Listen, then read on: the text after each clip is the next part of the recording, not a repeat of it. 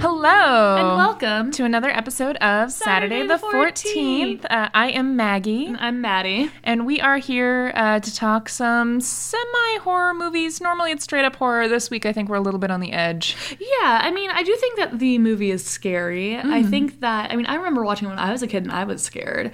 I just don't think it is quite as traditional horror. I think it's just kind of changing things up a little bit. But, like, if you take the movie, you put it all at night, and if it were like a boogeyman instead of a shark, then it would be a, completely a traditional horror movie. Yeah, and I actually do have a lot of feelings about the way that the shark is shot in terms of like he is kind of shot like a horror villain in a lot of times. So I think there's there's something to that. Yeah, but so if you couldn't tell, we are going to be talking about Jaws today. We are short But- time. Really fun movie. Um, a little slower than I remembered, I'll be It's honest. long, dude. It's a very long movie. It, probably is could have so been like long. 20 minutes shorter than it was. Yeah, a lot of that boat stuff could have, I think, been cut down on and it would have been fine. Yeah. But before we get into that, why don't we talk about some of the recent stuff going on in horror? Yeah, so it's kind of a, it's been a wild week. It Um, has been. certainly Pet Cemetery, there have been other trailers out for it before, but I think the longest trailer so far came out uh, Yeah. just over this past week. And it looks pretty intense. Dude, it looks amazing. I'm excited about it. I have hesitations about how much they gave away during the trailer. I think that that's a common trailer complaint. It is. I think it's especially hard when there's a movie where everyone knows what the movie is about. That's true. So like it's not going to be a surprise like oh he brings his daughter back from the dead because like that's the whole point of Pet Cemetery. It's been a popular Right. story. They did switch it though. In the book, it's his son. oh. So that's different. I think they knew it would be a kid. I didn't know that. Yeah. I haven't read it. I started reading it when I was in high school and I was going through a little Stephen King binge. Um, and it is so sad because I'm going to ruin part of it for you if Please you're okay do. with that. So there's this part, spoilers, um, like right before Gage, who's his son in the book who gets killed, um, he runs out to the road and there's this whole section where he's like he's talking about like his dad's like oh i you know he goes out and gets him and then kind of describes them like how it's a, a lesson that he learns from and like he spanks him really hard and he knows never to go and do anything like that again and he manages to grow up and they look back on it like fondly and they laugh about it and there's like several paragraphs i think about that um, and then it's like well n- actually what happened is that he runs out into the street and he gets killed so there's like that thing where they build up like the denial that his father kind of builds around it where like you don't want to believe that it happened and so they kind of let you believe that it didn't happen that something else happened and uh, and i was reminded of that because i was trying to figure out why it affected me so much worse than like other stephen king books did um, and I was reminded of that in like an article that I was reading, or the comments on an article that I was reading about the remake. Uh, and that's literally the part where I put down the book. I was like, I can't. I'm like, I just can't do this shit. It's too sad. Yeah. It's so sad. Like it's it's. I ugh. read a lot of Stephen King when I was like in middle school and high school. Yeah. Um, probably too much for the age I was in middle school I think reading that's some like of a this. lot of people have their Stephen King phase in middle school. Yeah, I read Just fucked up. Four Past Midnight, which is the novella grouping Mm. that has Secret Window, Secret Garden in it. Okay, I've never Because read that. I'm a big Secret Window fan. 'cause Sure. I was all about the Johnny Depp when I was like 12. before you knew better. before I knew better. Um, still a pretty enjoyable movie though. If you Yeah? go back and watch it, right. um, it's pretty interesting, and definitely a creepy movie. But Okay. I wanted to read the novella, and so I did. And then there were a couple others in there that were also really terrifying and really messed up. And I was like, this is some of the worst stuff I've ever read. Um, but I still went through the phase. I went read like Carrie and Christine and Cujo and all Yeah. those. All the big C's. Mm-hmm. Yeah, he's a great writer. We've talked a is. lot about him. I love him. I'm a big Stephen King fan. Go Stephen King. But yeah, I'm excited to see it's Pet Cemetery when it comes out. I think it's gonna be really cool. I don't know if I'm going to read the book before or after. Um, we spoke in our last episode about how reading Bird Box before watching the movie kind of ruined it a little bit. Yeah, I keep forgetting that because literally I've been like, well, I have to read Pet Cemetery before the movie comes out, even though I have multiple times gone on this podcast and been like, read the book later. so I think I'm going to wait and read the book after. I think maybe that's a good read. plan. Um, I've been really wanting to read The Stand, so maybe I'll Ooh. get into that. I've heard that's his finest. really? Yeah, or one of his best. I know a lot of people who really like it. It's very long, so it'll Yeah, probably take it's a me big months. boy. But hey, Dude, I just started Dune and it's a fucking doorstop. I have no idea how I'm going to get through Oh, it. man. But what can you do? And then, in addition to Pet Cemetery, the new trailer for Child's Play Yeah. dropped this week. The first official taste of the new Chucky. I know. Starring Aubrey Plaza as Yeah, I the did kid's not, mom. I did not realize that she was going to be the mom in this yeah, I until I kinda saw love it. that. It's a weird choice, but I'm into it. It is. Um, and A lot then of weird choices. The kid looks interesting. Yeah, it's all AI going crazy and killing people instead of like having a serial killer possess the doll. Yeah, I don't know how I feel about that. We'll see how it comes out. I'm excited in the sense that I think it's going to be really relevant to today because I think that like in the 70s and 80s and 90s like people were scared of serial killers and that being a real thing. You don't really hear about people being as scared of serial killers now. They're more fascinated by like what they used to be because you don't have serial killers in the same Well, way Not in the same way, but there are still serial killers out there. There are, but I think it's just so much easier to find them and catch them than it used to be. Like we have DNA evidence that's really strong now. True. Um, a, the vast majority of people, when they're caught, confess these days. Also true. Um, so it isn't like this crazy mystery as much anymore. Like I mean, the Zodiac killer was a very long time ago. yeah. So I think that I think that's a good way of looking at it. a lot of the fears that people have today are like, what is the future of AI? I mean, I went to an office a couple weeks ago where I actually saw machine dog things that looked very, very similar to the ones that were in that like episode of Black Mirror Oh, where they're shit. chasing and like killing people. And like, I saw literally like what that is going to turn into.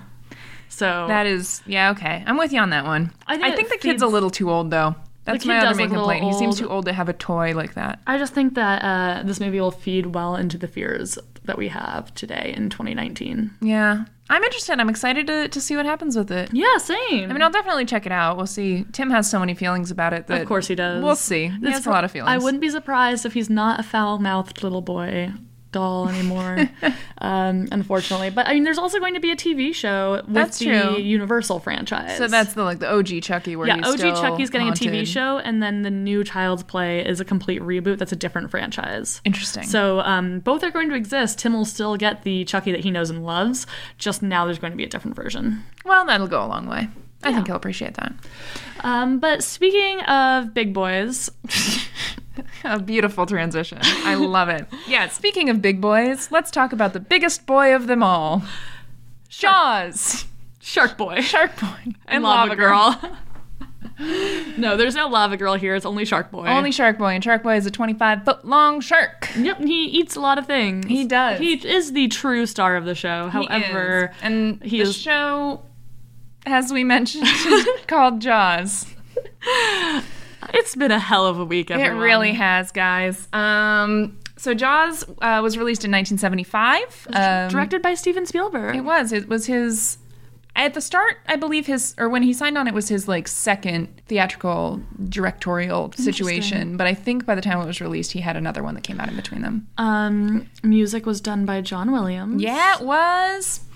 Um, and it, it was written by Peter Benchley and Carl Gottlieb, based off of the novel of the same name by Peter Benchley. and it stars Roy Scheider, Robert Shaw, Richard Dreyfuss, Lorraine Gray, and Murray Hamilton. Yeah.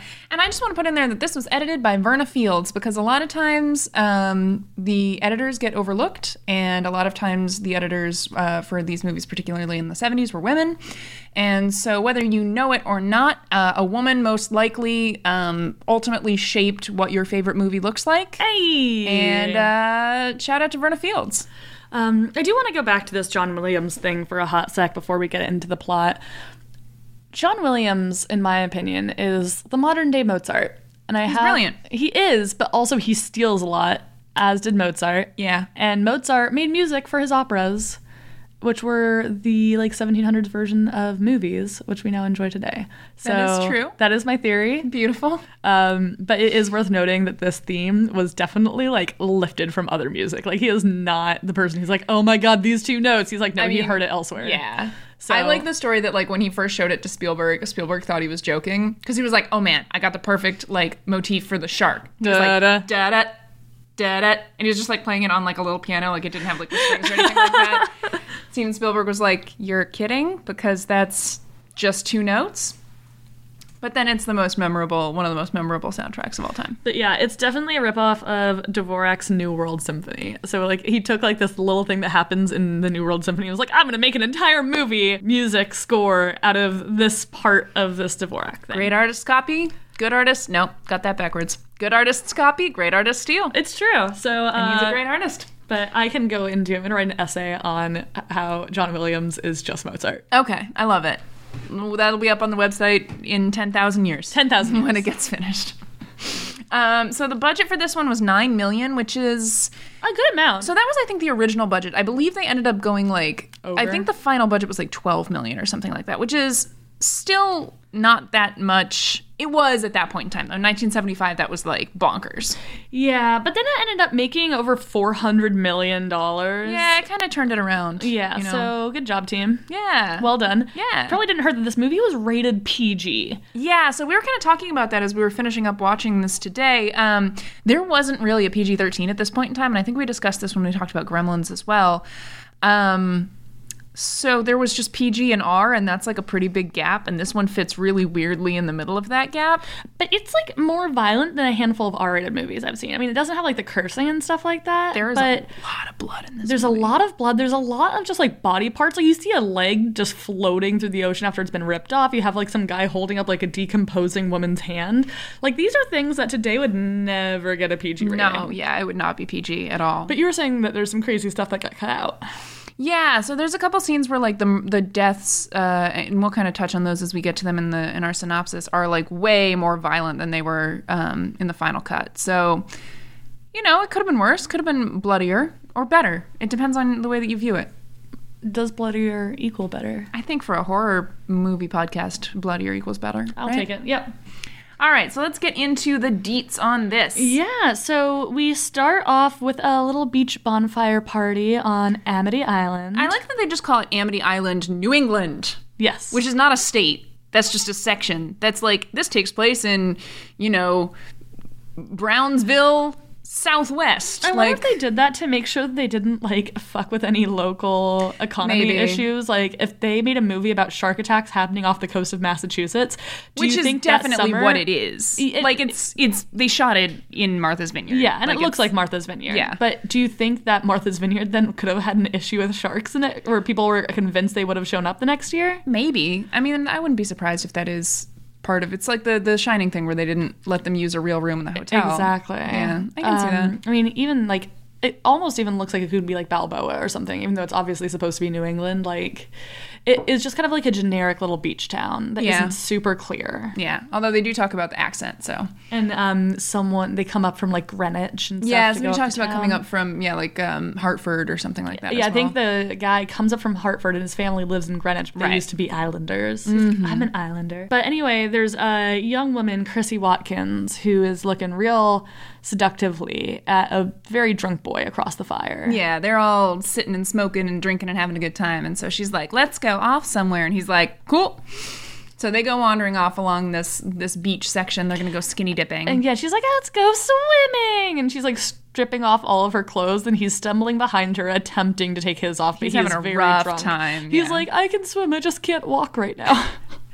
it's good for him that he did not get in the water for a It number of probably reasons. is. So she's like bounces on out into the water and she's waiting for him. And uh, while she's like hanging out there treading water, she gets fucking shark attacked. yeah, there's this thing where it looks like someone just like kind of like pulls on her feet underwater to make her like come on, like to go under the water, which I think is actually what happened, isn't it? Probably, yeah. So, yeah, basically they had people under there, and they did. They at first they were telling her when it was going to happen, uh, and she kept reacting weirdly when it was going to happen, uh, and she knew it was coming. So they just like yanked her underwater at one point. She was like, "What the fuck?" And I do think that it's interesting because the first couple times it happens, she's like looking like what the fuck, but she doesn't look like she's in pain.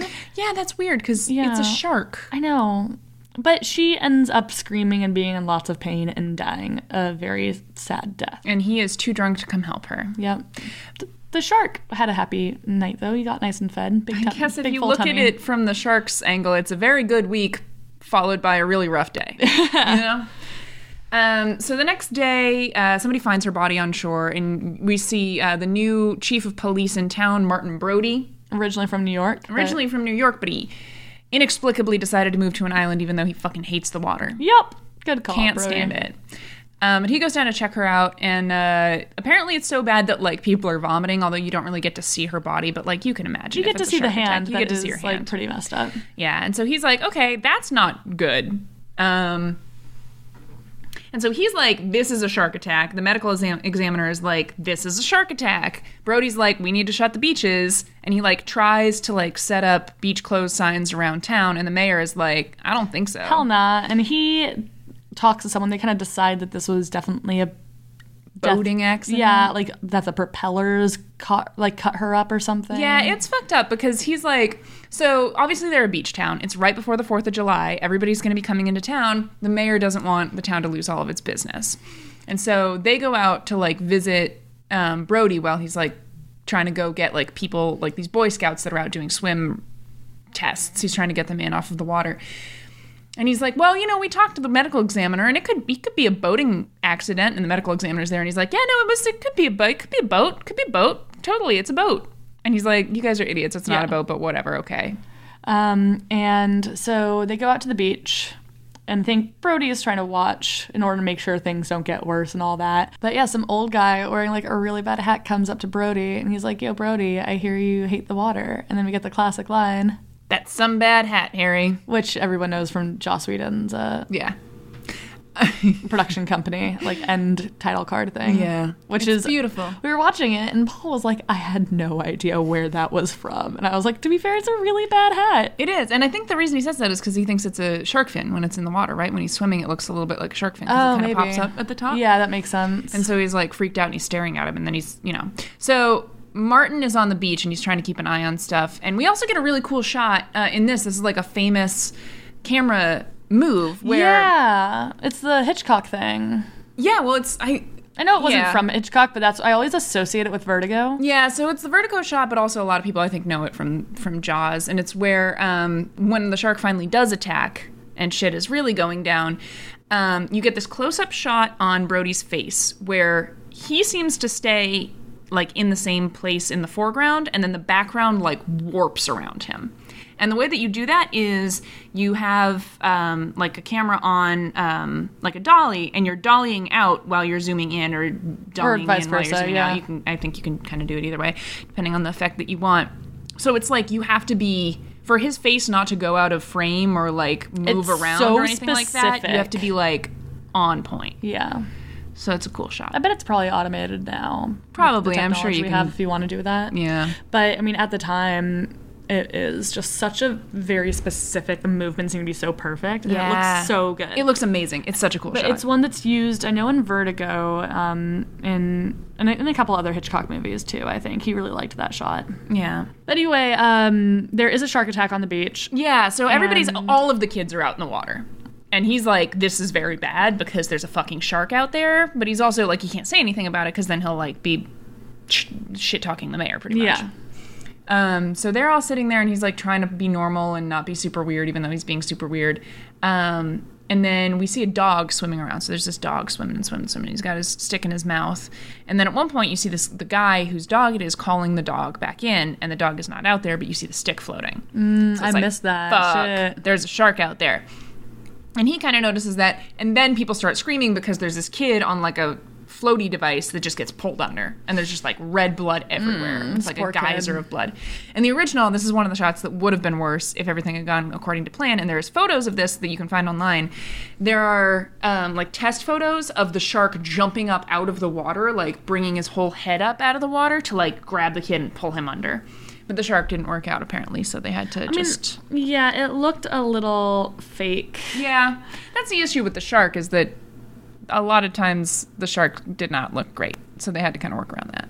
I mean, but honestly, them working around that, like having him be like an off-screen monster, I Mm-hmm. think makes it a lot creepier because you don't really know what to expect. You know it's something big, Right. You know that it's scary. You know that it can hurt people, but you don't know exactly what it is. Yeah, it's that nothing is scarier type situation where it's like if you don't know what to expect, that's terrifying. yeah. Yeah.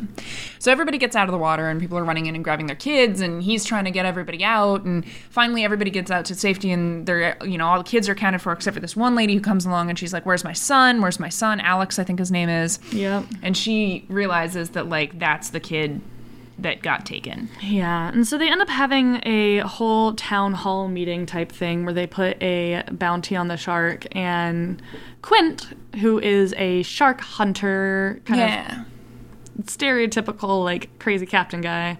Um, he is like, "Oh, I'll do it if you pay me ten thousand dollars." And the way that he like announces his presence is he's sitting in the back by a chalkboard, which he has drawn a doodle of a giant shark eating a dude on. And then he just drags his fingernails down the chalkboard until everyone stops talking. And then he's like, You all know me. You know I make my living. And I'll go out there and I'll find it for five and I'll kill it for ten. And they'd like been offering $3,000 for this shark initially. And so Yeah. people are like, I don't know about that. And so, um, but the offer to the group of around three thousand dollars, they did not go with Quinn, obviously, because he's expensive. But there are all these boats now that go out into the harbor that are trying to catch this damn shark. Yeah. And they're And- like, gonna die. Yo, Oh, yeah. But they're also like it's conversation you can hear like, "What's three thousand split four ways again?" And like Yeah. all these people are like super excited. Like, they're gonna be the ones to catch the shark, mm-hmm. and then they catch a shark. They do catch a shark, and uh, kind of a, around the same time that this is happening, when all the boats are going out, we see this young kid arrive uh, at the dock. His name is um, Matt Hooper, and he is a very young Richard Dreyfuss. Uh, he's like, well, he's not like a kid. He's like 27. Um, but he's an oceanographer who used to live, his family used to be islanders, as we mentioned. Um, he's the guy who used to be the islander. Uh, and so he's there to sort of investigate, and he'd like to get pictures of the shark, and he'd like to see what happens with the shark if it gets caught, because it's an unusually big shark, and most sharks don't act this way, and so he's kind of there to advise. Um, and so he takes a look at Chrissy's remains. yeah, at the body, and he's like, I can't believe anyone said this is a boat accident. Like It's, this is very, obviously very not. clearly not. And he's able to kind of figure out the bite radius of this thing, and in doing so, realizes how abnormally huge this shark actually is. Yeah. So then, when the boys out in the boats do end up catching a fish, by which I mean a shark, when the boys out in shark the is a fish. yeah, no, it's a yes, No, dolphins, dolphins, are, mammals. Sharks are fish. We good. Alrighty, yes. So when they catch their big shark fish, um, they bring it in, and it's a tiger shark, and everybody's like, "Fuck yeah, we got the shark!" And the thing is, tiger sharks are man eating tigers. sharks.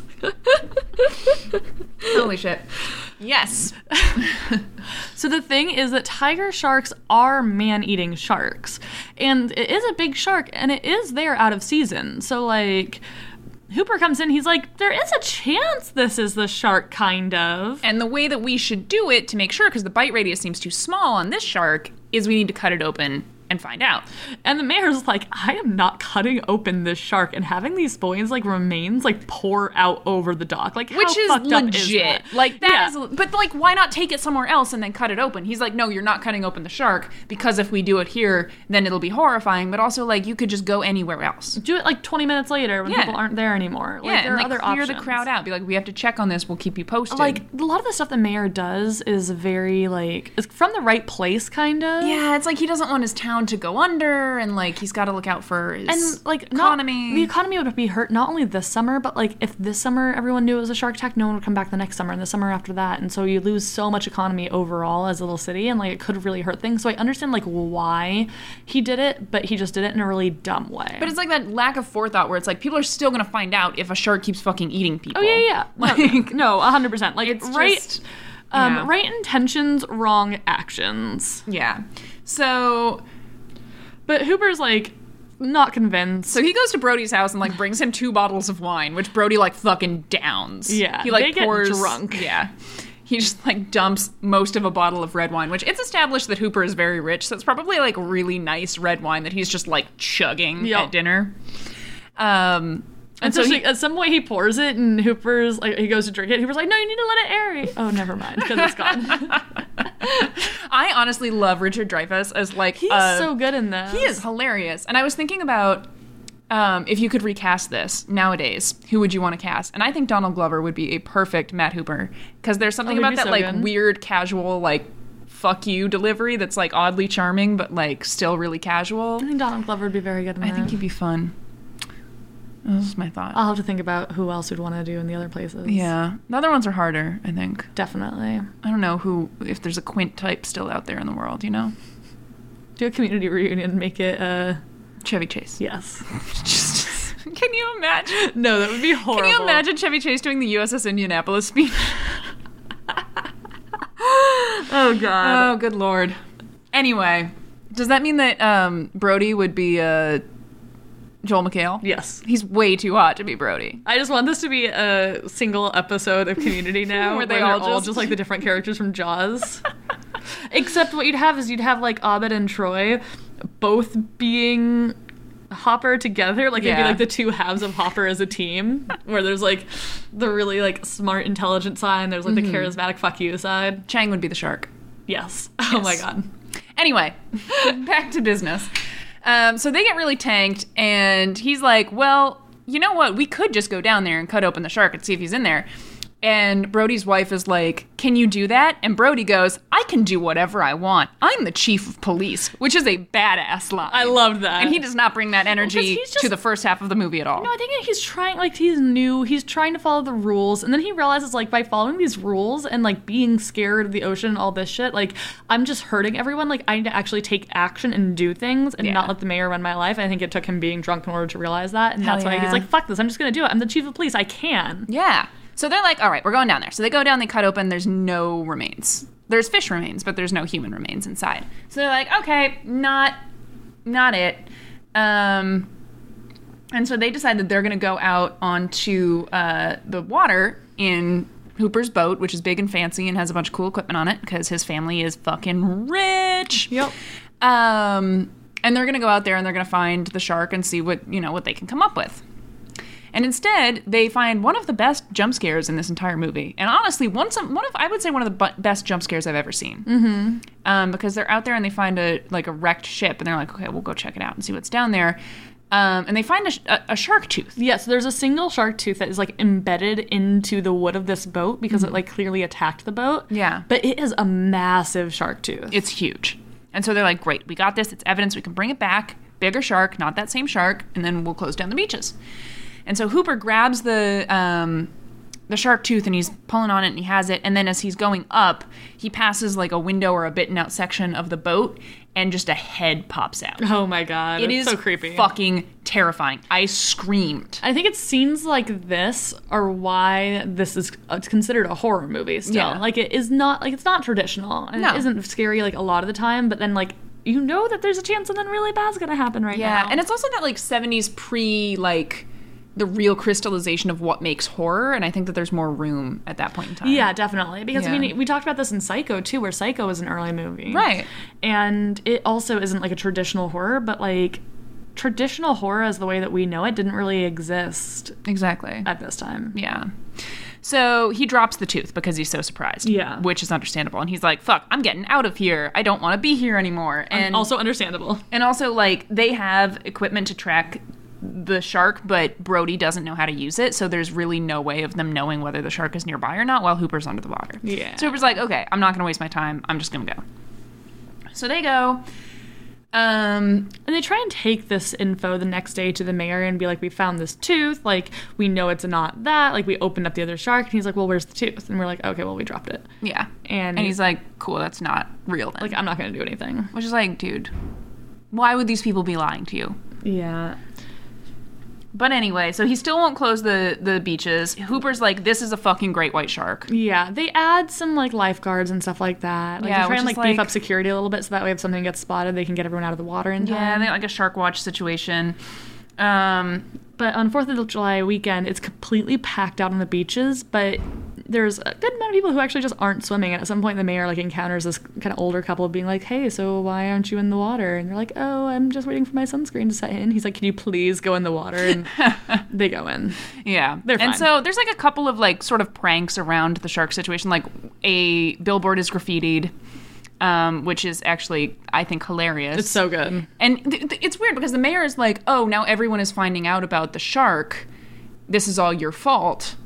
But it's like cuz there's so there's like a lady lying out on like a beach, like on a float in the water and somebody has like graffitied in like a shark fin and the lady being like, "Help, shark." And like her face is now like screaming. Yeah. And it's like not the same style. It's really silly looking. It's It is- very famous. You can find Yeah. it online. And so he's talking to Hooper about it. He's like, "You brought all this stuff in here. Like now people are thinking about this." And Hooper's like, "Well, people think this because there is a shark out there, and you won't close the beaches so that it will stop eating people, so that we can catch it." And also, also, like a kid was eaten in front of everyone by a shark. Obviously, they know that there is a shark. Right. And he's also like, by the way, th- they got it right in this picture. Like, that is how big the shark is in comparison to people. Like, it is really fucking big. It is a huge problem, and everyone knows about it. And the guy's like, fuck you. Yeah. And then these kids get caught. Yeah, there are these two little kids who like create a cardboard fish or shark fin, and they're swimming around. People start freaking out. And my favorite thing is ha- the amount of times because I saw this happens like at least three times in the shot where a like grown man pushes kids off of a floaty and then steals the floaty to try and get away. like this happens at least two times, maybe three times in this series of things. Really brings out people's true colors when Yeah. there's a shark near you. Um, but everyone sees this and freaks out, and um, the lifeguards start screaming like everyone needs to get out of the water. They're blowing the whistles and screaming that it's a shark, and the mayor's freaking out like, "Don't say that it's a shark!"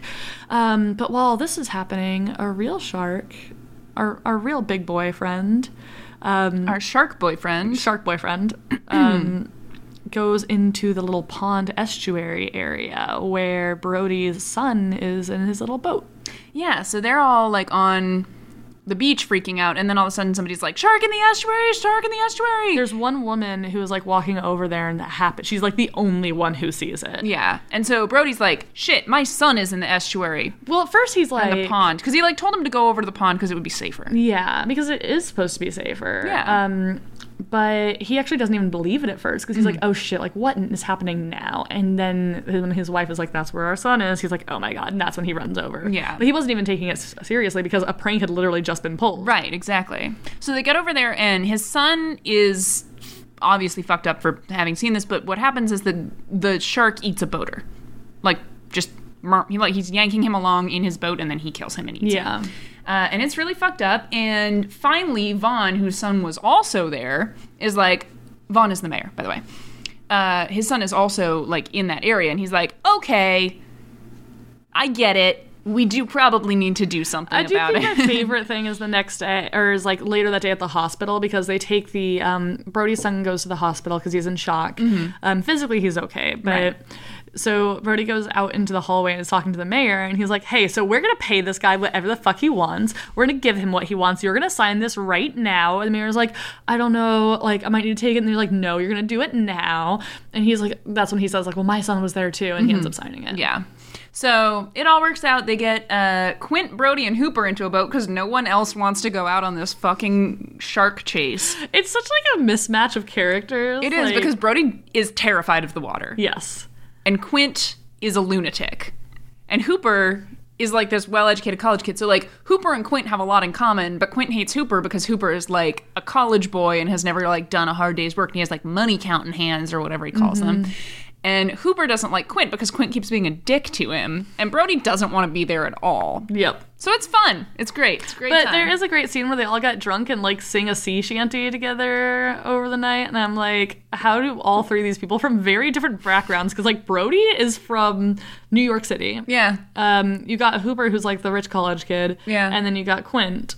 And Yeah. like, how do all three of them know this song? Yeah, I can see like Quentin Hooper having that as something in Because common they're both like, islanders. yeah, and like Hooper would have been out on boats and like would probably have been around those older guys. Brody didn't spend any time on boats. Maybe Brody's just like guessing as things go along. He, also- doesn't join until later. They talk about how he also would like whenever he was on a ferry, he would like wait in the car because like he was so scared of the water.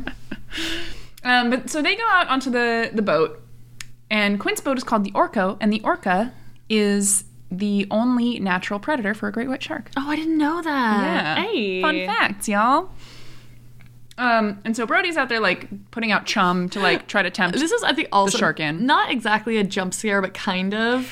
It's really good. Um, where Brody's like throwing out stuff, and they're just in the middle of a conversation, like nothing's going on, and then all of a sudden the giant shark like pops up behind him eating the chum. I read an interesting thing about the musical choices in this, which is every other time in the movie that the shark shows up, you hear the da da da da da da da da. You know, so like you're prepared for that to be shark. And when it's a fake shark situation, like when it's the kids, you don't hear that. Oh, interesting. So by the time you get there, your brain is like, in a Shark. way, like if there's the music, then there's the shark. If there's no music, not No the shark. shark. When this shark appears, no music. So it's like It's a surprise. complete surprise. It completely takes you by surprise. So you're like, fuck, that's bad. Quint's like, this thing is 25 feet long. That's fucking bonkers. Um, so they attach these flotation barrels. Yeah, they shoot like a harpoon into it that has a Yeah. rope attached, and then it has a flotation barrel. So the goal is you put enough flotation barrels, the shark can't go under. You can keep an eye on the shark and you can kill it. But due to the fact that it is a 25 foot shark that weighs three tons, it gets away. It gets away really easily off of the one flotation barrel. Yeah, so they're like shit. So they decide they're gonna hang out. This is where Brody's famous line, "You're going to need a bigger boat," comes in. When he first sees it, he's like, "That's how he tells the guys." He's like, "Oh, you're going to need a bigger boat." And then Yeah. the rest of the scene, he's just like, "Can we go get a bigger boat? Can we please go get He a bigger asks boat?" so many he asks it, times, like, like can three we please times. go get another boat, please? and please, Quint's like, please?" "Ha ha!" And he's like shooting at the water, and like he's like, "We'll stay out here all night." um, that's the night, and they all get drunk together and sing. Yeah, and, and, um, right before that, so Quint and Hooper are like exchanging like scar stories. I guess Brody probably has some scars because he was a New York City policeman, but like Yeah. he doesn't have the kind of scars they have. So like he's kind of staying out of it. Hooper's like got all this shit from being like stung by a manta ray and like bitten by a smaller shark, and th- so they're kind of going back and forth on that one. And Quint's stories, though. Oh my God. he just gets really intense. Yeah, so it gets around to um, Brody points out a removed tattoo on his arm, or like a scar on his arm, and he goes, "Oh, that's a tattoo that I got removed." And Hooper's like drunk and he's joking around. He's like, "Oh, what did it say? Did it say mother?" And so they're joking, and Quint sort of like leans over and like puts his hand on his arm, like, "Don't joke right now."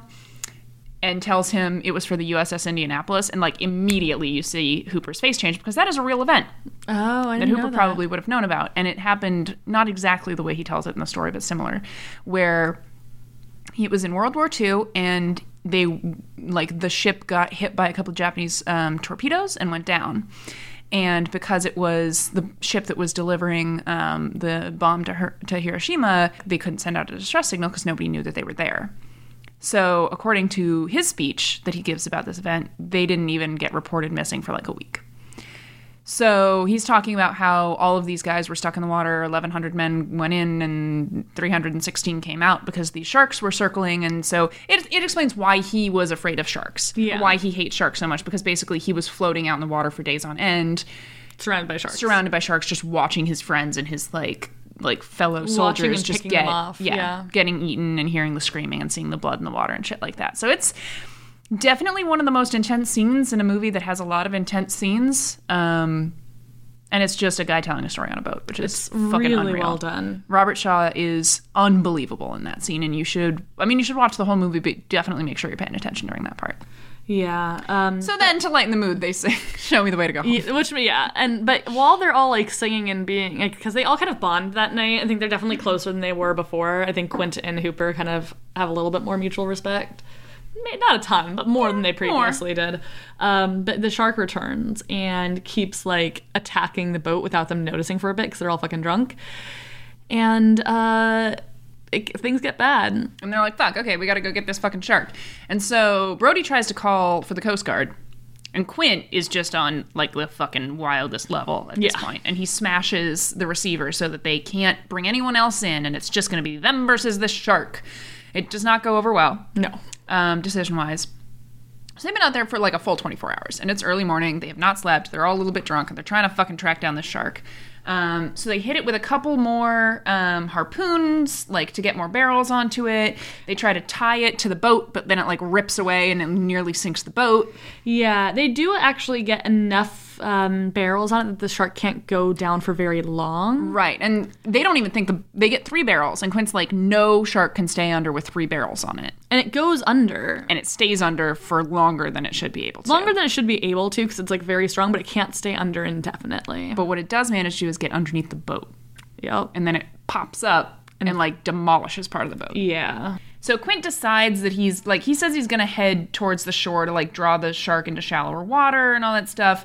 Um, but then he like pushes the damaged engine like super super hard and it completely burns it out because Yeah. he doesn't want to go back in. He wants to stay out with the shark and kill the shark. And they're like, "What the fuck are you doing? Stop doing this to all of our stuff." And so, um, shortly after that, Hooper, who brought this giant cage aboard the boat with him, it's a shark cage, made specifically so if a shark attacks the cage, like it'll be okay. Yeah. Um, he decides he's going to go in and try and actually be in the water and kill the shark from inside the water. Because Get, he has like, good a poison shot. dart Yep. and he's gonna like He's like stab doing, him. Mm-hmm. like harpoony type thing. Yeah, they apply a ton of poison to it, and he's wearing a scuba gear, and they lower him in.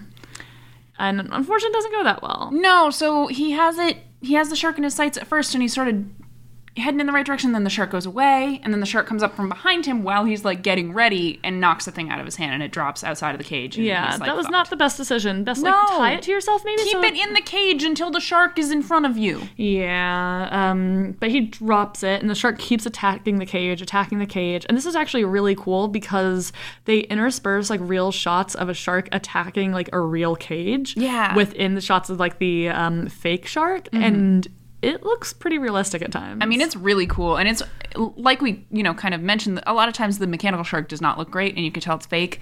It's really cool to see a real shark in action Yeah. during these scenes, and you can't get a sense of how big it is because it's there's no one in the also shot. because you're underwater. Yeah. and, like you just don't fully like everything just feels Cut off. you know? interestingly, so that you can't really get a sense of where things are. And um, Hooper, actually, the, I mean, the shark completely destroys the part of the cage, and like his entire head is in it, but Hooper's able to get out. Mm-hmm. And he swims away. but the reason why they did that is is because when they were shooting, uh, when they got the footage, it was like off the coast of Australia, where there are actual giant big sharks, not that big, but like big. great whites exist down there. Yeah, um, but they didn't put a real person in the cage, obviously. So they, there was just an empty cage, and so when they got that footage, they were like, "Well, we got to use this." But there's no one Because there's in this the cage, amazing so- shot of the shark like on top of the cage, Yeah. where it's like thrashing around, it's getting kind of caught in like the rope a little bit, and is like fucking with the cage, and Mm-hmm. Yeah. such, it's so cool. But It's- yeah, but there's no Hooper in the cage, so Hooper has to get away. so Hooper escapes the cage and he goes down and kind of like hides behind a rock underwater. Yeah.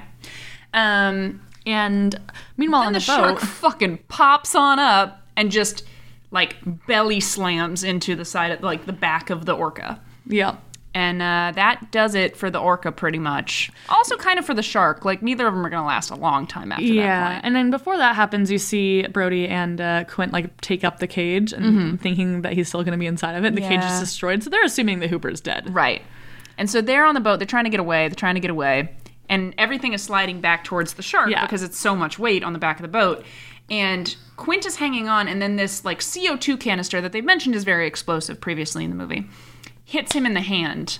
And he loses his grip and he slides all the way down and he gets uh, eaten. Very violently, oh, it's lots of super blood violent. Oh, like spurting out of his mouth, and out God. of the wounds, And he's like getting chomped on in the middle section. He's trying to hack at him with a machete. And this was one of those scenes where I was like, why isn't this rated like so much worse? I feel yeah, like it's this could have not a been PG. an R-rated movie. It's not a PG movie at all. If you had to pick between PG and R, I'd totally pick I would say R. R. Yeah, definitely. But Quint gets eaten. R.I.P. And uh, R.I.P. Quint. but he also eats a, a, a CO2 canister, He does. And so there's a CO2 canister like lodged in his cheek. like the side of his mouth. yeah. yeah. And so um, Brody manages to get away. The shark kind of comes after him, but he manages to get up on the mast of the ship, which is like almost completely Yeah, sunk the, at this s- the point. ship is just sinking and sinking and sinking. He's like three feet o- out of the water at this point, and it's like getting horizontal. and so the shark like swims away and it's coming back towards him, and he's shooting. He's like, "Show me your mouth! Like, I want Yeah. to see the canister." And then he goes, "Smile, you son of a bitch!" and he shoots him. And it hits the canister, and, the, the shark whole explodes. Fucking thing goes up. and it's crazy. Like at this point, the mast is—he's literally in the water at this point. Yeah, it's amazing. And then Hooper pops up and he's like, "Hey!" and he's like, "Hey!" and he's And they like, both like "Quint?" burst out laughing. And they're like laughing, laughing, laughing. They're like Quint, and he's like no, And then they're like, not laughing as much anymore. but still like kind. I think it's one of those like oh god, what did we just survive and how are we Yeah. still alive type of moments. And then they kick their way on back to shore, yep, and it's nice. he's like, and then uh, And everyone's real fucked up forever, probably. But Brody's like, you know, I used to hate the water. And Hooper says, I wonder why. and those are the last uh, lines in the movie. It's beautiful. Uh, all right. Um, and it's a great movie. Honestly, really well done. Like we said, a little long in some parts. Like a, some of the stuff that they do to kind of get an like an eye on where the shark is probably didn't really need to be there. It could have been cut, and it could have kind of moved along a It little was faster. really the boat stuff was really long. Yeah. Um, and overall, it's a long movie. I think part of it's that the boat stuff. I think it's supposed to feel like a long time because it feels like a long time for those who are on the boat. That's true. So they want it to stretch out a little bit because it's stretching out for them. Right. But the rest of the movie kind of stretches out, and that's only supposed to take the place over a couple days. yeah, it felt I like a think- couple days watching it. Yeah, which I feel like it would have actually felt more like how quickly things are moving if they'd cut it a little bit faster. Yeah. Um, so as we mentioned, this was originally a book, um, and the idea to, to turn the book into a movie came from the producers. Came from the producers of the movie, uh, David Brown and Richard D. Zanuck, um, and they read the book before it was published, and they, they loved it. It was a great book. It ended up being a huge hit. Um, people really, really liked it. They did mention that if they had read it more than once before they decided to commit to it, they probably would not have gone through with it because, like, It's a difficult movie to make. yeah, it was a pain in the ass. Yeah, and like it's probably easier now. Like I mean, the Meg just came out, right? Yeah, and there's so much more you can even do in bigger CGI. The biggest shark anyone's ever seen, Mm-hmm. Megalodon. megalodon. Anyway, um, it's there's a lot of um physical, practical effects they had to go through to make this damn shark. Yeah, and like expensive and time consuming and yeah, so it was kind of a nightmare. Um, but they didn't realize that in advance, and they were like, "Great, let's do it. Let's make Jaws." And so they hired on Steven Spielberg, who was 27 years old. He's so like I He's am the same 27. age- yeah, same. Imagine if we were making a movie right now. We were making Jaws right okay, now. yeah. True. Like, damn, he's the same age as Richard Dreyfuss in the movie, who people just keep calling a kid the entire time. I wonder if he did that on purpose. a little Maybe I don't know. I think he they changed a lot of the characters from the book apparently to the movie because like no one in the book is likable at all, and like Hooper like fucks Brody's wife in the book. bit. What? God So damn in the it. book, apparently Brody Brody's wife is like an ex girlfriend of Hooper's older brother, and so they know each other, and so then they like start flirting and they like apparently have an affair. And Hooper is also kind of a dick in the book. Hooper is an angel in the movie. I love him in this movie. He is a snarky little pain in the ass, and I adore him. And so it looks like the. And so this was a second movie that Spielberg had ever directed. Yeah, I got a, a couple conflicting kind of sources on that because one said that it was like they hired him because his uh, directorial like theatrical debut that he had just done that had just come out was really good, and then. I also read some stuff that indicated that this ended up being his third. So I'm not really 100% sure how that timeline works out. It looks like he's done. A, he did a couple, according to IMDb. It looks like he did a couple of TV movies. Yeah, maybe that's And then he'd only done one like theatrical movie. Yeah, that which might is be what the it is. Sugarland Express. Yeah. Um very different from this apparently. I have not seen it, but I it haven't either. Sounds very different. yeah. So this is not bad for a 27-year-old's second piece of work. not at all. you know, no. theatrical piece of work. Um, but one of the issues that did come with a less experienced filmmaker is that Steven Spielberg wanted it to feel very authentic, which is great, but he wanted to shoot on the ocean, which why? Why would you do that? I feel like there are you can make these like big tanks look really realistic. Yeah. I mean, one of my favorite things to do is if you can watch the first Pirates of the Caribbean movie with the Kira Knightley and Jack Davenport commentary. Oh. They are so funny. But she's like, look, there I'm in the Caribbean. There I'm not. There I am. there I'm not. That's a tank that was really warm there. There it was cold. And like, so she goes and she's like, okay, she tells you exactly which shots were done in a tank and which shots were not. And it's super interesting because Yeah. you uh, learn a little bit more about the movie magic. That is really cool. And yeah, when I was working at Paramount, like one of the parking lots at Paramount is a water tank that they can like if they need it for a water shot, they'll just have people park somewhere else and fill it up with water. I think it was the shot where she uh, falls into the water um, from when she's like at the thing and she has the corset on. and Oh, she can't yeah. breathe. So she falls and she's like, "Look, I fall in the Caribbean and I land in Los Angeles." But that makes sense because when you're in Los Angeles and you're you're on a set, like you have control over the body of water that your Exactly. actor is falling into, which makes a lot of sense. and even like you have control over the temperature of the water. Yep. Um, Spielberg later acknowledged that it was probably not a great idea to try to film all of the water scenes on the actual open ocean. Probably not. People that I mean, I read like there are a couple um like companion pieces or books and stuff that go along with this. People are like, we were just all so sunburnt and Huh. like just miserable out there. Like it was horrible. It was awful. And then the giant mechanical shark was a fucking nightmare yeah, because it was supposed to be waterproof, I guess. But was it waterproof against regular water I don't or salt think that's water? The, that's the thing. I don't think that it was waterproof against salt water. So the salt water got in there and it like made it puffy and weird, and it got Yeah. like really, and then it would sink down to the bottom because salt water is a different density than regular water, so the shark wouldn't work out in the ocean.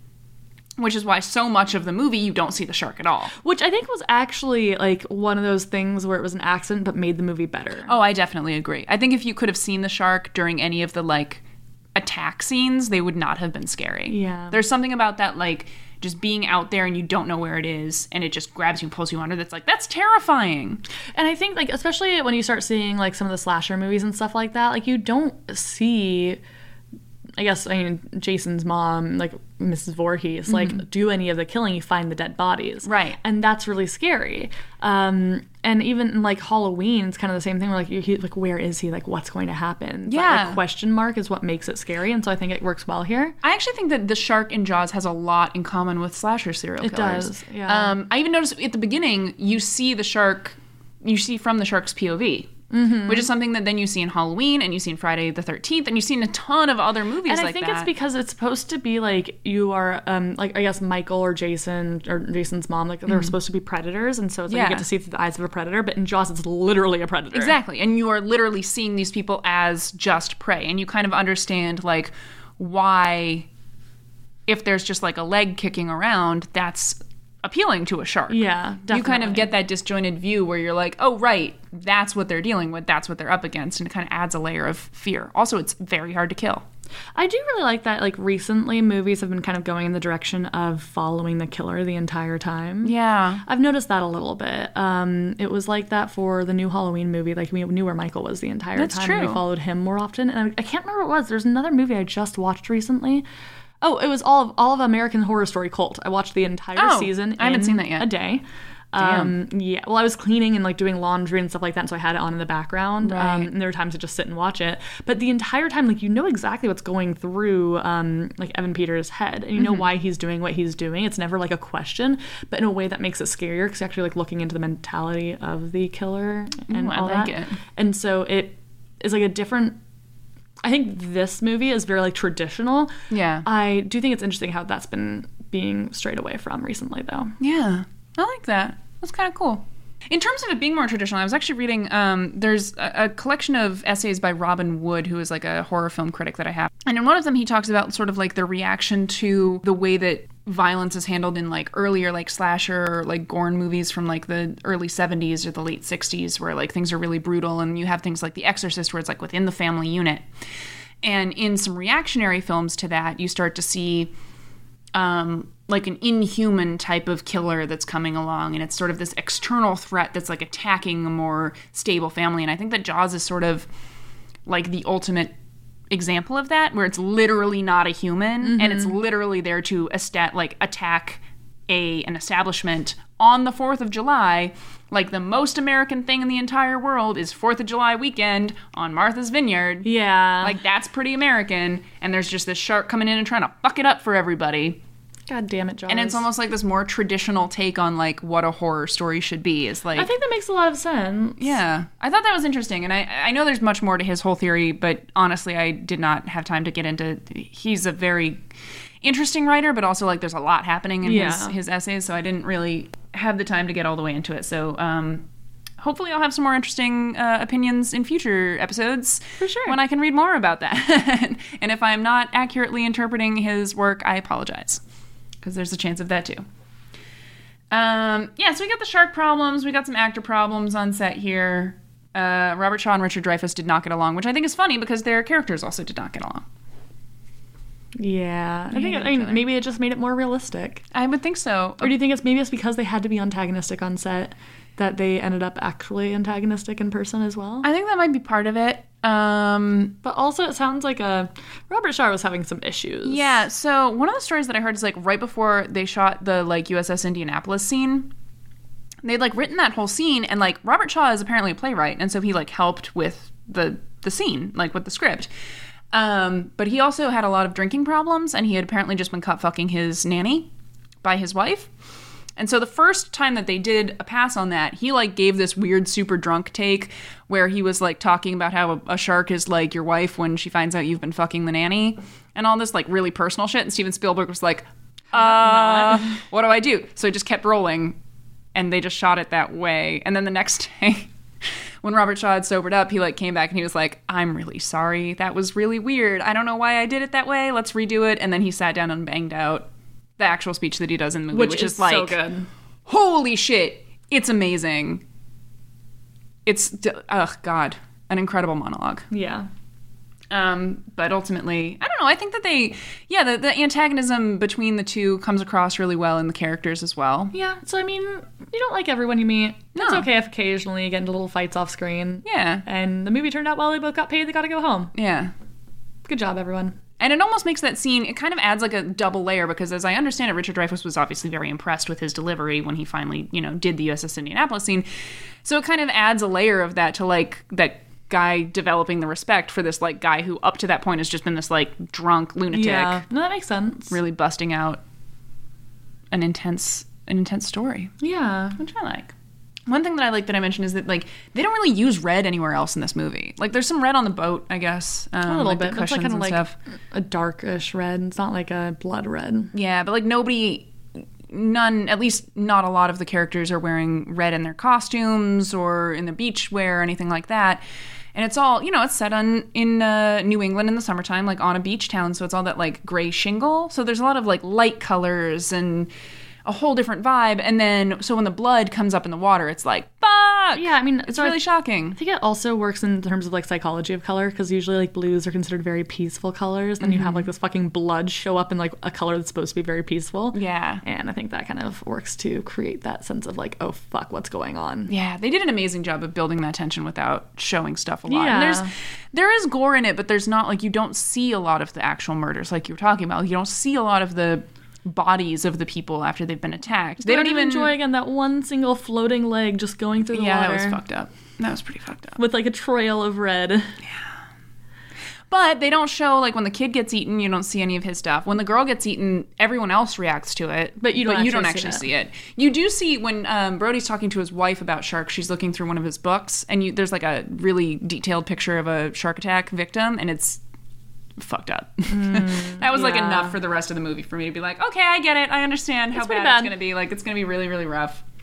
Um, I guess when Quint dies, that's pretty violent. Yeah, though. that's probably I would say the most violent, which makes sense. It's kind of like you need to give like this heroic-ish Yeah, it's the character, climax. half heroic, half evil, half yeah. He's got some Crazy. weird. He reminded me of Jack Torrance. Yeah, I actually see that a lot. I didn't see it at first, and because I remember talking to you, I was like, "So what did you mean by that?" And I, when I asked that, it was like before he destroyed the boat engine and all that stuff, and I was like, "Oh, Yeah. It was like right when that Yeah. happened too, so it was like, it's happening now, look at it. just keep watching, Maddie." yeah, like he starts out crazy but like understandable, and then when they finally get out there, he's just like smashing shit to keep them there. And it's kind of like the whole isolationist thing too. Yeah. Like the longer he spends with just these two people away from everyone else, the crazier he gets. Yeah. And then obviously there's a clear Captain Ahab reference Yes, there. and that 100%. It's what he's been hunting his whole life. It's the giant shark instead of the giant whale, but you know, he's got this personal connection to it, and he's going to be the one who's going to take it down. Nobody else is going to be the one who takes it down. No, Ultimately, it he will takes him not let down. other people come in and help. It No. needs to be him. Not that he Yeah. actually is the one who takes it down in the end. Um, No. But he gets it right up there and he d- gets it distracted, so that's something. That's true. I guess. Kind of. Gets a few good machete hacks in. Yeah, I mean, he does have um, different overall motivations than Jack D- Torrance did in the Yeah. sense that, like, Jack was there to kind of like create something for himself. That's like why they originally went to the place because he wanted to be a writer, he wanted to get away, he actually needed a job and the money.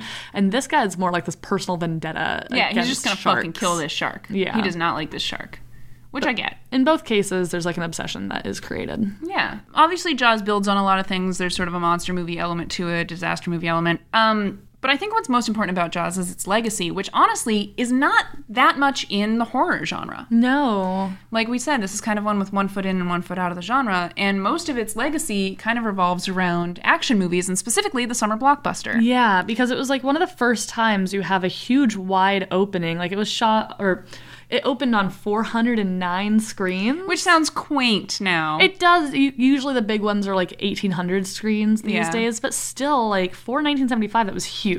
Right, so the way that would typically work in 1975 is if you had a good movie that you were expecting to get good reviews, you would open it in a few small theaters, like probably New York, LA markets type situation, which they'll still do for smaller stuff now, let it get good word of mouth out, and then spread it wider out to the rest. If you had a bad movie, put it out everywhere, don't give anybody a heads up, people will go see it, who gives a shit.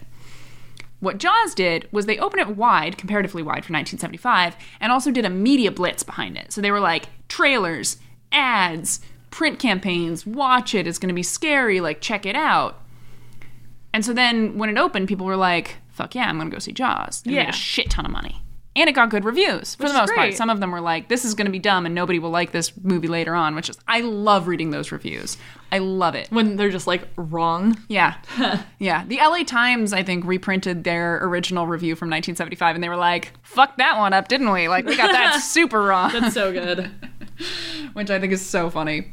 Um, but I mean, it worked out. It was the highest grossing film of all time until Star Wars was released, which Yeah. is obviously no one can compete with Star Wars. No one can still compete with Star Wars. No. It's still going strong. It is going very. I think Avengers can compete with Stars a little bit, but they're both uh, Disney, so Yeah. just Disney owns everything. They Our- do. Our mouse-eared overlords. Oh, another reason that the summer blockbuster became big around this time is that um, theaters started getting air conditioning. oh yeah. So people were like, "Great, I'll go there." I and mean, there are just times I did stay that in with the my cool." mom. Like, we'd go. It would Yeah. be a really hot day, and be like, "Okay, let's go see a movie because it's cold in there." exactly. So they kind of went hand in hand, but Jaws was like the blockbuster. There's an episode of Entourage about that. really? Yeah. I never watched Entourage. It's okay. Yeah. Um, there's a lot of classic Sp- Spielberg moves here. Um, They obviously, the weren't use classic of Spielberg yet. They There was- weren't. In their baby intro Spielberg, they worked well, and we're I like, okay, know. let's keep doing this. so one of the things is that he used uh, actors that people didn't really know.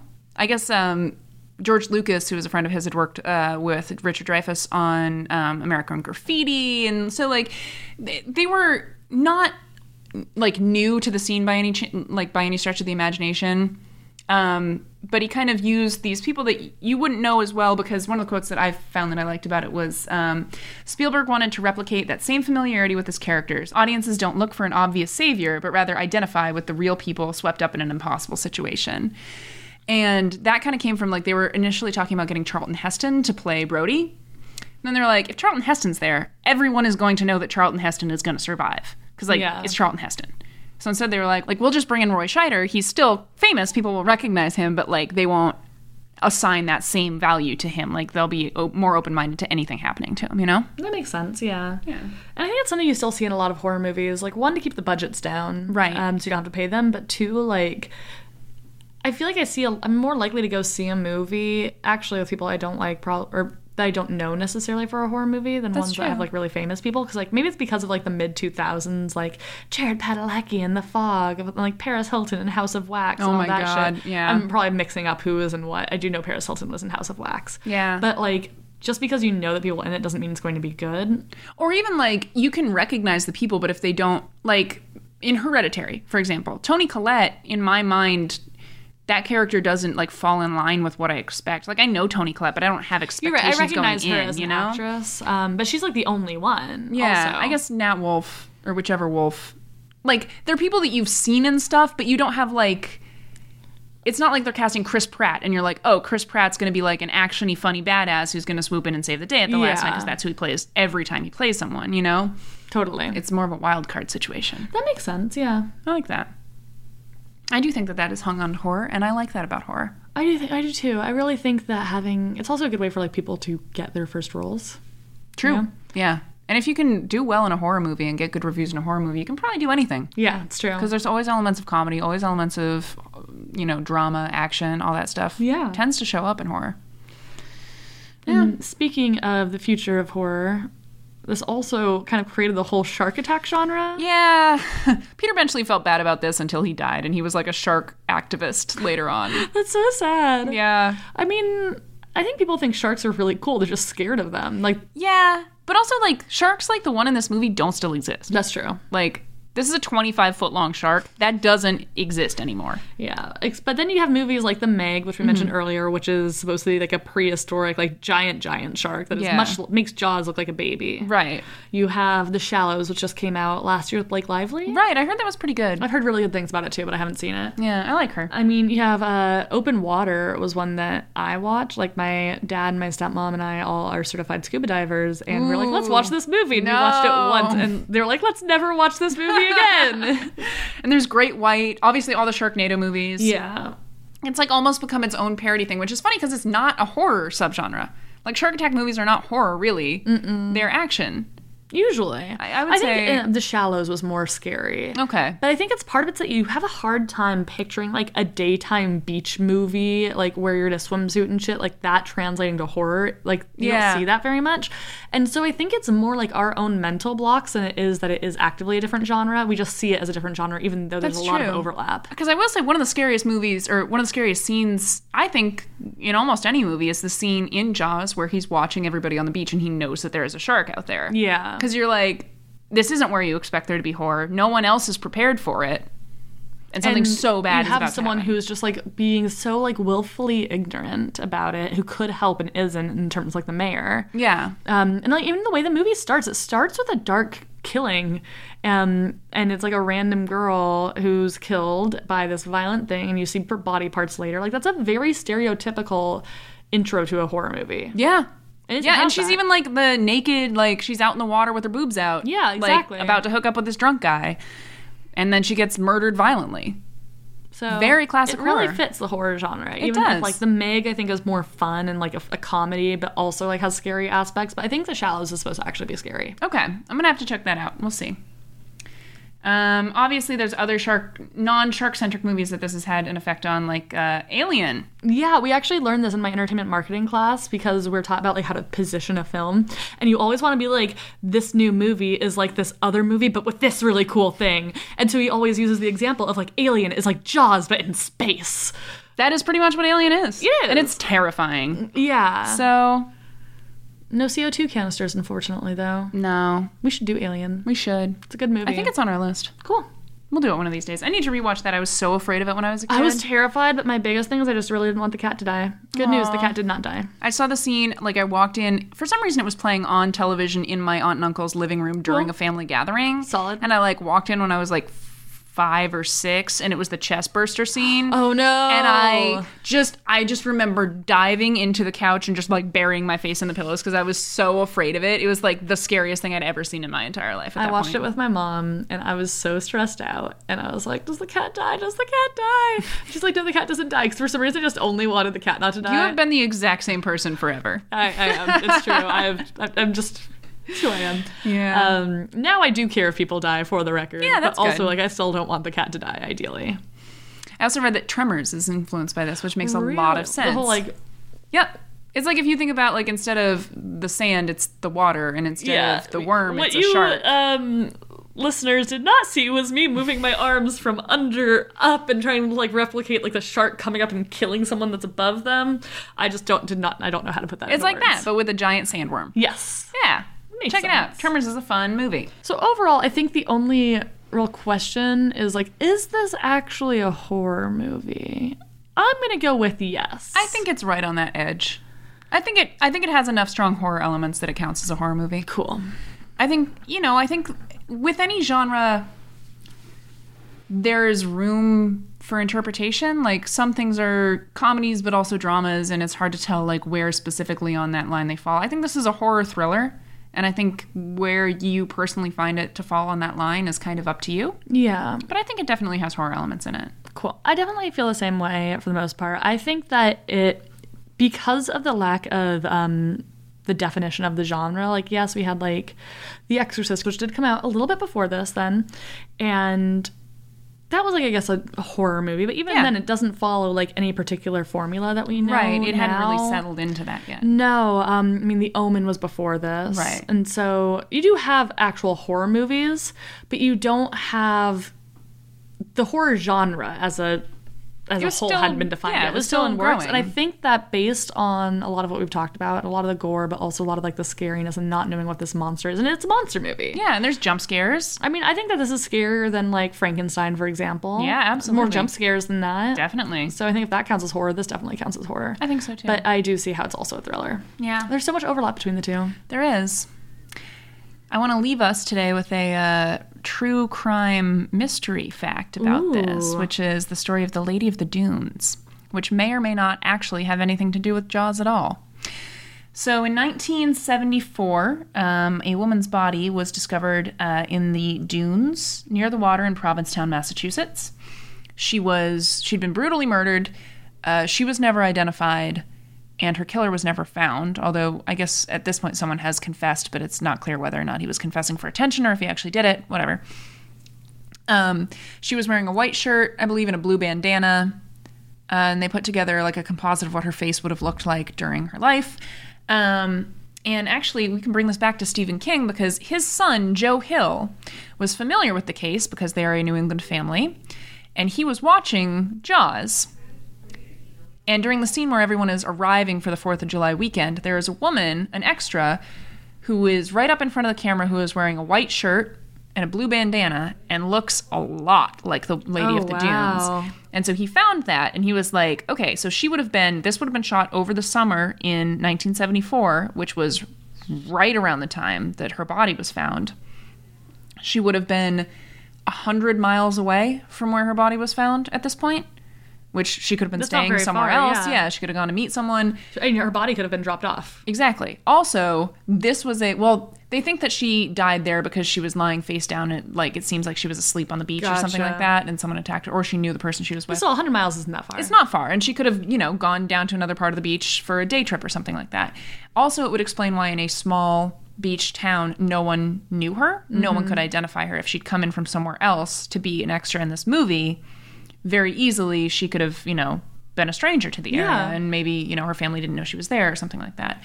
Um, nothing has really come of this. I guess a couple people who were investigating like uh, were interested in it. A couple other people have said it's you know it's nonsense. It doesn't make any sense. Um, so it's impossible to know. We'll probably never know if the Lady of the Dunes was actually in Jaws. But um, if you were that lady in that scene in Jaws and you are inexplicably listening to this podcast, uh, let someone know that you're still around. Um, and if you do know anything about The Lady of the Dunes and you are also listening to this podcast but have never considered telling anyone else about it for some reason, um, tell someone about that. You should tell someone That's about super that so that she can interesting. get solved. And I'm going to go with the hot take that if this weren't a horror movie five minutes ago, it is now. Right. Yes. That's, I mean, that's, I don't want to make it sound like we're taking it lightly because obviously what happened to that woman is very, very tragic. Yes. And if it was really her, then that's also very sad, or either way, it's very sad. But like, it definitely adds a layer of creepiness to this if that's true. No, that's you know? super creepy. I never knew about that before now. Yeah, it's interesting. It's I think it's only a recent thing. Like I think he posted or recently wrote came about up it. with yeah, that theory? somewhat recently. Um, Oh, wow. Yeah, That's sad. yeah. Anyway, so that's Jaws. Uh, we had a great time talking about it up until that last part where it got super sad and real. Um, what are we doing next week, Maddie? Next week, we're going to go real scary. Um, the past couple of weeks, we haven't been too scared of what we've been watching. It's felt a little light. So, Yeah. we're going to go real dark and go for The Hills Have Eyes. Get creepy, y'all. Get our Rob Zombie on. Yes. Yeah, so next week we are going to be doing um, both the Rob Zombie and the original Wes Craven, The Hills Have Eyes. Yeah, I mean, I think that they do have obviously very different styles, but they're both super creepy. And we've talked lightly about Rob Zombie on this podcast before because he did have his Halloween remake. We've talked Wes Craven a bit because we did Scream. Mm-hmm. But let's see how the two horror auteurs compare. Yeah, we're excited. I've never seen The Hills Have Eyes, either of them, so I am ready to never sleep again and never ever go out to the rural Nor, anywhere. nor have I. I already avoid going out to rural anywhere, which Yeah. is good. Um, just gonna have to never sleep again. Great. Well, you guys have a wonderful couple of weeks, and uh, we will be back to you, and um, we're looking forward to it. Have a lovely long weekend. I hope you have a very romantic Valentine's Day. and we'll be chatting with you again soon. Take it easy. Love you. Mwah.